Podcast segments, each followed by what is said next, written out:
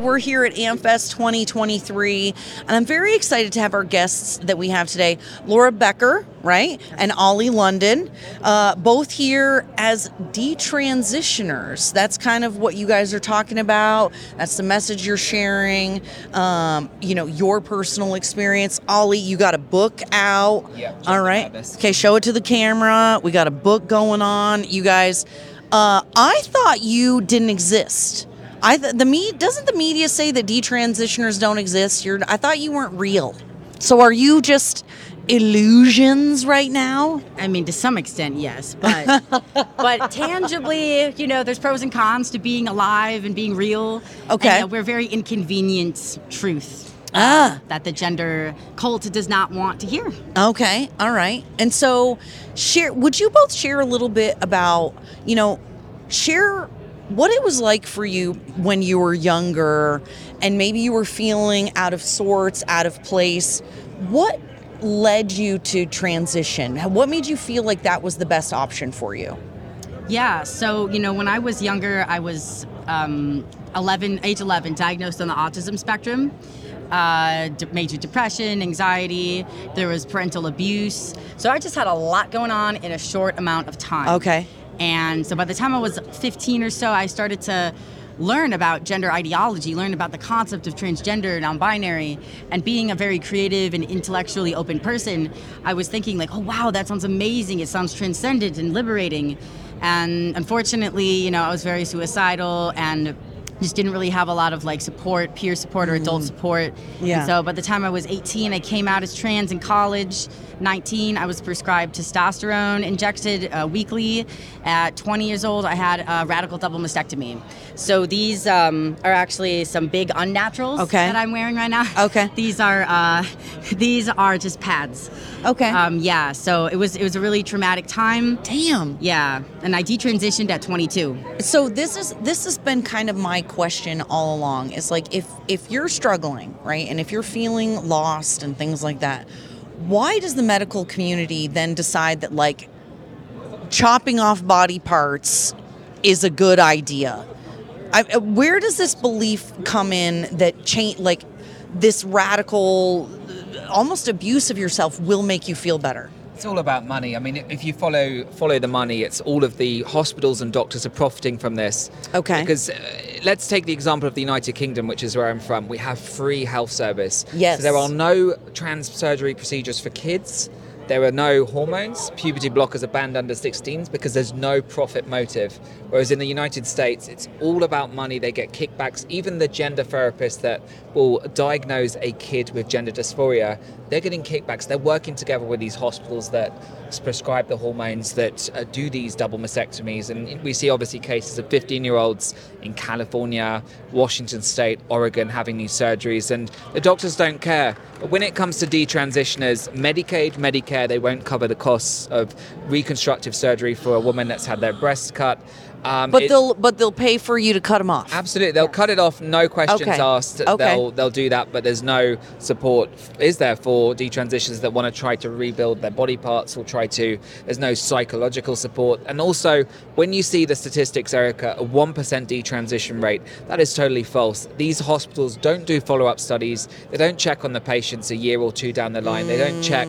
Are they still on hormones? Are they off the hormones? They don't care. They don't want that statistic because it makes them look bad. Wow. So the only statistics they get are if it's like a self-reporter or something like that. Right, right. Okay. It's very biased, and the other thing is they don't. They're not only you know neglectful of detransitioners after they have detransitioned. They're actually actively hostile because you can go. I've had friends that you go to, you know, back to their same gender clinic, and the doctors refuse to see them anymore. they have gotten ghost, literally ghosted by their therapists. They are hostile towards detransitioners because these clinicians have a savior complex, whether they're actually arisen to the level of narcissists or psychopaths, which a lot of the surgeons have. Oh, yeah. They are still have a sunk cost in their investment is feeling as a liberal, as a Democrat, as a quote unquote good person, Yeah. a compassionate person, and a detransitioner being harmed hurts their worldview about their profession. So they just like completely compa- compart- compartmentalize and just basically like abandon abandon us. Well, that would yeah, because then because you are basically um, oh, what's the right? Uh, there, uh, I call it the canary in the coal mine. well, yeah, it's almost like you are the evidence that what they believe is not true. Yes. Do you know what I mean? So you're the contrary evidence, and so therefore we. Oh no no no! I can't I can't I can't can't can't. And that's what, and that's why you see they try to shut down detransitioners. You see when someone like Laura speaks out, someone like myself, they'll do everything they can to cancel you. The trans activists will come for you. Yeah. If a detransitioner might be speaking at the university,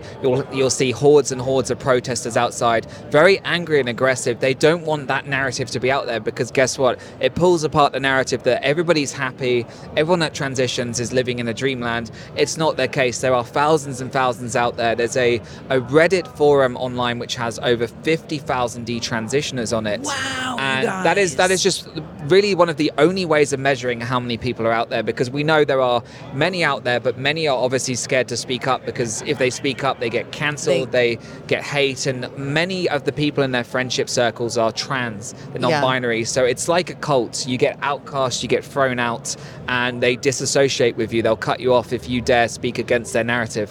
Well, and one of the things that has been interesting when we've talked, because we got to talk to, um, uh, oh my gosh, Katie, what was Katie Anderson, who's Yes. uh, also a detransitioner, and one of the things that we're hearing a lot, you mentioned that you also are au- autistic, and so um, someone we spoke to said basically, you know, when you feel like you're part of the out group, okay, and all you want to do is belong you'll go sometimes we as human beings and I've, I've been there too like I, I you know i'm a recovering drug addict. Like there's certain things in my life i gravitor- gravitated towards the wrong people or the wrong beliefs to try to change the way that i felt right so if our sense our need for belonging is so strong that we will forego our own beliefs our own well-being I mean, that's what it sounds like that is, right? So it's like I I, I, I want to try to belong, so I'm going to go do this thing where people are getting,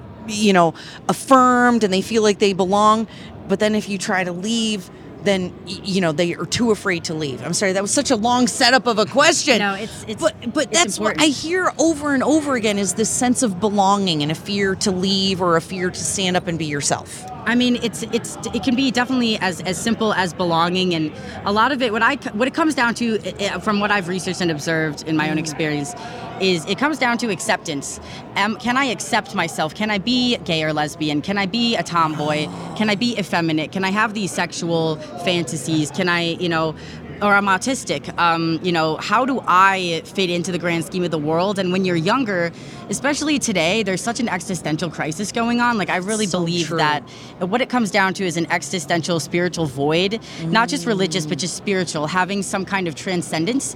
For me, transition, I'm sure Ali would agree, we were trying to seek a, a transcendence of self. We were trying to become our true selves. We were trying to become the highest version of self. And so we were on the right path. We were trying to get there. But because, you know, society has collapsed so much of its values and its organized structures for getting meaning, we were seeking something that was actually shallow and meaningless through the cosmetic procedures, which I consider, you know, mastectomy and gender affirming hormones and such to be cosmetic procedures, Yeah. not life saving. Right. Um, and so it's a false sense of transcendence that all young people are struggling with today, not just like autistics, but you know, um, it's so easy to use the ideology, to use wokeness, to use um, sort of, you know, anti-racism or whatever it is, Yeah. to try and fill that sense of purpose and a true sense of accomplishment, which I've personally found to come instead from just my beliefs to actually what do I do? What do I contribute for the for the world, the community? How am I of service to other people? Yeah. That's what gives me my identity, not you know these labels and this you know vernacular. Um, Yes. It's very shallow, and it's just it's tragic that it's being marketed to kids in K through 12 schools, churches, college, obviously academia. That that is the way to gain true meaning, and um, it's just it's just abusive to these to this generation Yeah. coming up. And if you could, if you could share anything with our viewers, with our listeners, or for folks, uh, young people out there who are questioning their identity, who are confused, what is a piece of advice that you'd like to share with them today? Well, I would just say, firstly, don't spend too much time on social media because it's very harmful. I personally don't think kids should be on social media because we didn't have this trans trend before TikTok, before Instagram. It is a very modern phenomenon. And why is that? Because kids want to be accepted, they want likes, they want validation. So we see many of these kids that are transitioning, they're sharing that journey on TikTok. And guess what? They get more followers, they get more likes, they get more praise and mm-hmm. comments. So it really is, if, we, if it boils down to validation and Yeah. people just want to be different. They want to stand out. They want to be special. If you're a kid that, you know, feels like a loner at school, you don't have friends and you're bullied, what better way than transition, change your pronouns, and suddenly the teacher's treating you nicely, even the bullies will be nice to you. It's a way to seek validation. I think that is the the harmful thing. So my advice would be, you know, try not to uh, look too much into social media. Don't get absorbed into that TikTok culture. Don't get your validation from there. Right. It's Right? meaningless. All of these people giving us comments online, you know, most of them we don't know in real life. They say something bad, don't take it personally. Yeah. You know, people pushing this, uh, you know, oh, you need to transition more, you need to do this surgery, let's get you on hormones. They, they don't know you in real life. No, Yeah. they're destroying you. Yeah. But, you know, just just don't uh, seek that validation online. I lo- that is such good advice. That's one of the things I joke about. I tell people get a life. Uh, you know, get a life. Fi- find new friends. Find a hobby. Go do something. Right? We all need that because every human being. In the end, needs a sense of identity, belonging, and purpose. And if we don't get that from God, if we don't get that from our parents or whatever, we're going to find it from somewhere. Um, and so, okay, so now share with everyone where they can follow you. If you got a website, social media, books, give give them everything.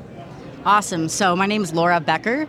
Uh, you can find me on Twitter and Instagram at Funk God Artist. I also have a shop, the Funk God Emporium. That's funkgod.shop, where you can buy, you know, funky but also based like anti-woke merch and home decor. Um, and then I'll also plug the documentary. Turning Point USA is releasing a documentary very shortly um, that I'm featured in called Identity Crisis, all about this gender stuff. All right, fantastic. And for me, I'm sorry, I'm an author of Gender Madness, so people can check out the book on Amazon.com. It's on Audible as well. And uh, for Twitter, I speak a lot about these issues, about detrans issues, about uh, the gender ideology, how that's seeping into society. So it's Oli London TV on Twitter and London Oli on Instagram as well. All right, fantastic. Now, before we go, would you tell me about your dog tags? Yes, so I was actually just in Israel a few days ago, and um, I felt it was very important to shed a light on what these people went through. 1,200 people lost their lives, and I was very saddened that not many people were sticking up for the Jewish people. I'm not Yeah. Jewish myself, I'm Christian, but I was horrified at the response of influencers. That you have TikTok is pushing this trend where, you know, it's cool to be pro Hamas, it's cool to support people that rape women and kill babies. So uh, for me, it was important to go there on the ground, and the families actually of the hostages actually gave this to me, and I'm wearing it every day to draw attention to their plight. There's still 129 hostages.